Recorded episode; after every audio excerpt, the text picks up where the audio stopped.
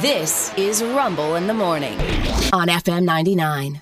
Hey, back once again with Stupid News Extra. Bakersfield, California, four teenagers have been arrested on a suspicion of stealing alcohol from several Rite Aid stores. Now you're saying to yourself, Rick, come on.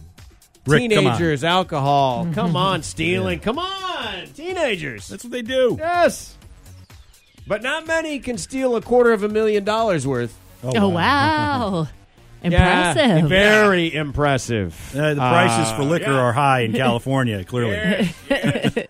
I, uh, the kids are only stealing top shelf, apparently. but where, where was this? At a uh, Bakersfield, California, at Rite Aid. at Rite Aid, stores. top shelf. top shelf at Rite Aid. yeah.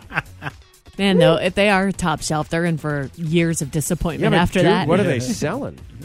what does Rite Aid sell? wine and stuff. I mean, Yeah, wine. Yeah, but I mean, uh, it- Like like what's what's the best bottle of wine in a in a, a, a pharmacy type situation? Twenty bucks, Yes. twenty two bucks. yeah, maybe. Top. That's top but shelf. California, maybe Yeah, forty yeah. bucks. I don't know. yeah. Or do they have? Uh, I'm trying to remember when I lived in California. Might they sell a a liquor at the Rite Oh, Aid? do they there? do that? Yeah, Yeah, because if I don't they know. do, now all of a sudden you've changed gears, right? Yeah. Yeah. They're accused of uh, shop ending, or sh- shop ending, shoplifting high end Rite Aid uh, liquor, uh, alcohol from uh, Rite Aid stores to the tune of two hundred and fifty thousand dollars, valued over two hundred fifty thousand. That's still a lot. We're gonna have the best party, man. yeah, right? Yeah, these guys, these guys have a kegger and it has a sommelier. Yeah.